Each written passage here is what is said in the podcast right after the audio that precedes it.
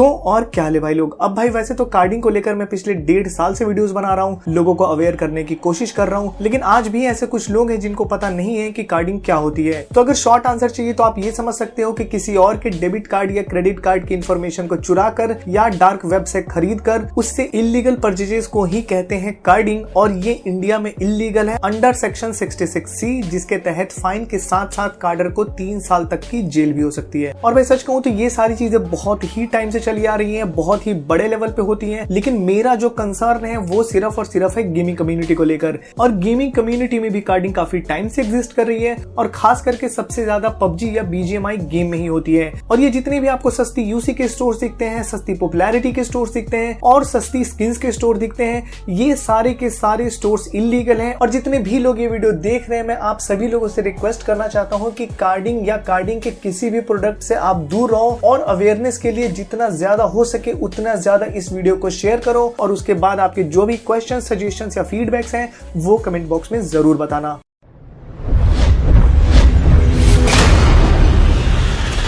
तो video start करने से पहले मैं आप लोगों को कुछ टर्म्स बता देना चाहता हूँ, जिसमें सबसे पहला है फिशिंग वेबसाइट्स या डार्क वेब। अब फिशिंग वेबसाइट्स या डार्क वेब की बात करें तो ऐसी बहुत सारी वेबसाइट्स हैं जिसके बारे में आम लोगों को नहीं पता होता है, और ऐसी वेबसाइट्स पे उन लोगों का डेटा अवेलेबल होता है जिनके पास कोई क्रेडिट कार्ड या डेबिट कार्ड होता है। साथ ही मैं आप लोगों को ये भी बता देना चाहता हूँ कि क्रेडिट कार्ड और डेबिट कार्ड की इन्फॉर्मेशन के अलावा उस यूजर का नाम, उसका फोन नंबर और उसका एड्रेस भी आपको ऐसी वेबसाइट्स पे मिल जाएगा। और ऐसी वेबसाइट से किसी भी यूजर का डेटा लेने के लिए आपको सिर्फ एक अकाउंट बनाना पड़ता है, और उसके बाद आप किसी भी यूजर के क्रेडिट कार्ड या डेबिट कार्ड के डिटेल्स उसकी पर्सनल इन्फॉर्मेशन के साथ थोड़े से पैसे देकर खरीद सकते हो। इसी के साथ आ जाते हैं अपने दूसरे टर्म पे, जो कि है कार्डर या स्कैमर। तो ऐसे ही कार्डर या स्कैमर ऐसी ही फिशिंग वेबसाइट्स या डार्क वेब पे अपना अकाउंट बनाकर वहां से किसी यूजर के क्रेडिट कार्ड या डेबिट कार्ड की डिटेल्स निकालते हैं, उसको इल्लीगल परचेज में यूज करते हैं, और इस प्रोसेस को ही बोलते हैं कार्डिंग। अब जिन लोगों को ये नहीं पता है कि गेम में किस तरीके से कार्डिंग की जाती है, तो मैं आप लोगों को बता देना चाहता हूँ कि बीजीएमआई या ऐसे जितने भी गेम्स हैं, उन सारे गेम्स में इन ऐप परचेज का ऑप्शन होता है, यानी कि आप गेम में कुछ खरीद सकते हो, और वो कुछ भी खरीदने के लिए आपके पास होनी चाहिए गेम की करेंसी, जो कि बीजीएमआई के मैटर में है यूसी, यानी कि अननोन कैश। और ये अननोन कैश खरीदने के लिए आपको एक्चुअल पैसे लगते हैं, यानी कि आपको अपने पैसे खर्च करके ये इन गेम करेंसी खरीदनी पड़ती है, और इसी इन गेम करेंसी को खरीदने के बाद आप गेम के अंदर कोई भी चीज, जैसे कि किसी गन की स्किन, किसी कार की स्किन, कैरेक्टर की स्किन या और भी बहुत सारी चीजें खरीद सकते हो। अब गेम के अंदर इन सारी चीजों को खरीदने के लिए अच्छे खासे पैसे लगते हैं, लेकिन क्योंकि एक कार्डर इन सारी चीजों को कार्डिंग के पैसों से खरीदता है, तो उसको ये चीजें काफी ज्यादा सस्ती पड़ती है, और उसके बाद इन चीजों को खरीदने के बाद या तो वो किसी यूट्यूबर को देता है या तो फिर किसी रिटेलर या रीसेलर को दे देता है। अब यहीं पे आ जाते हैं अपने अगले टर्म की तरफ कि रिटेलर या रीसेलर कौन होता है। तो रिटेलर्स वो होते हैं जो कि अलग अलग सोशल मीडिया हैंडल्स जैसे कि व्हाट्सएप और टेलीग्राम पे बीजीएमआई से रिलेटेड चीजें जैसे कि UC, in game skins, in game popularity और गेमिंग के अकाउंट्स खरीदते और बेचते हैं। साथ ही यहाँ पे मैं ये भी बता देना चाहता हूँ कि ऐसे जितने भी रिटेलर्स हैं वो सब के सब रिटेलर्स आईडी बाय सेल के नाम पे स्कैम भी करते हैं। और यहीं पे मैं एक बार फिर से जितने भी गेमर्स हैं, उन सभी गेमर्स से मैं ये रिक्वेस्ट करना चाहता हूं कि ऐसे जितने भी स्टोर्स हैं, उन सारे स्टोर्स से, आईडी बाय सेल से जितना दूर हो सके उतना दूर रहो, क्योंकि आईडी बाय सेल के चक्कर में या तो आपकी आईडी का या तो आपके पैसों का हो जाएगा स्कैम। इसके बाद आ जाते हैं कार्डर के दूसरे कस्टमर की तरफ, यानी कि यूट्यूबर की तरफ। तो जो यूट्यूबर कार्डर और कार्डिंग से जुड़े होते हैं, उनको हम दो भागों में बांट सकते हैं, जिनमें पहले तो वो होते हैं जो कि बीजीएमआई या पबजी का ऐसा कंटेंट डालते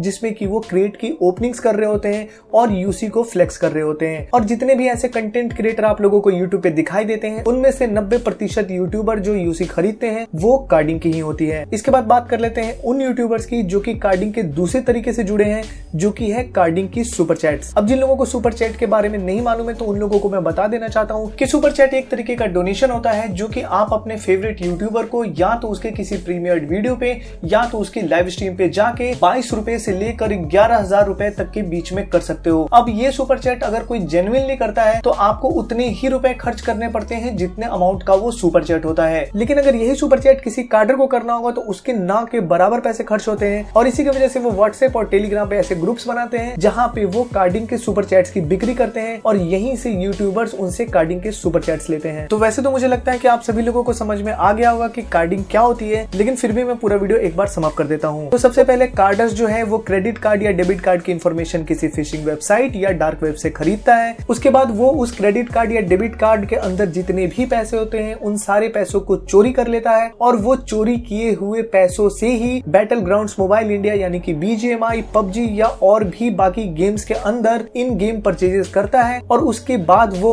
उन इन गेम परचेजेस को रिटेलर्स और यूट्यूबर्स को बेचता है। इन गेम परचेजेस के अलावा ये कार्डर उन चोरी किए हुए पैसों का इस्तेमाल किसी खास यूट्यूबर को सुपर चैट करने में भी करते हैं और यही कार्डर्स अलग अलग सोशल मीडिया अकाउंट बना के सुपर चैट और इन गेम परचेजेस के नाम पे आम लोगों के साथ स्कैम भी करते हैं। अब अगर कार्डिंग के लीगल एस्पेक्ट की बात करें तो सेक्शन छियासठ सी के अंदर में कार्डिंग इलीगल है, जिसके तहत फाइन के साथ साथ तीन साल तक की जेल भी हो सकती है। इसके अलावा कार्डिंग में जो और भी लॉस ब्रेक होते हैं उनमें सबसे ऊपर आता है डेटा ब्रीच या प्राइवेसी ब्रीच का, इसके बाद क्रेडिट कार्ड या डेबिट कार्ड के फ्रॉड का, इसके बाद जीएसटी इवेजन का, इसके बाद इनकम टैक्स इवेजन का, इसके बाद स्कैमिंग का। और भाई स्कैमिंग तो इतनी ज्यादा बढ़ चुकी है कि हर तीसरे या चौथे गेमर की या तो आईडी स्कैम हो रखी है या तो पैसे स्कैम हो रखे हैं। तो भाई ये तो बात होगी कार्डिंग की। अब आप बोलोगे कि इसको रोकने के लिए हम लोग क्या कर सकते हैं, तो देखो इसको रोकने के दो तरीके हैं, पहला है लीगल तरीका और दूसरा है अवेयरनेस। अब लीगल तरीके की बात करें तो भाई मार्च दो हज़ार इक्कीस में ही मैंने एक पीआईएल फाइल करी थी पटना के हाई कोर्ट में, जिसमें कार्डिंग के बारे में मैंने पूरे डिटेल में बताया हुआ था और उस पीआईएल में कोर्ट का एक ऑर्डर भी आया था,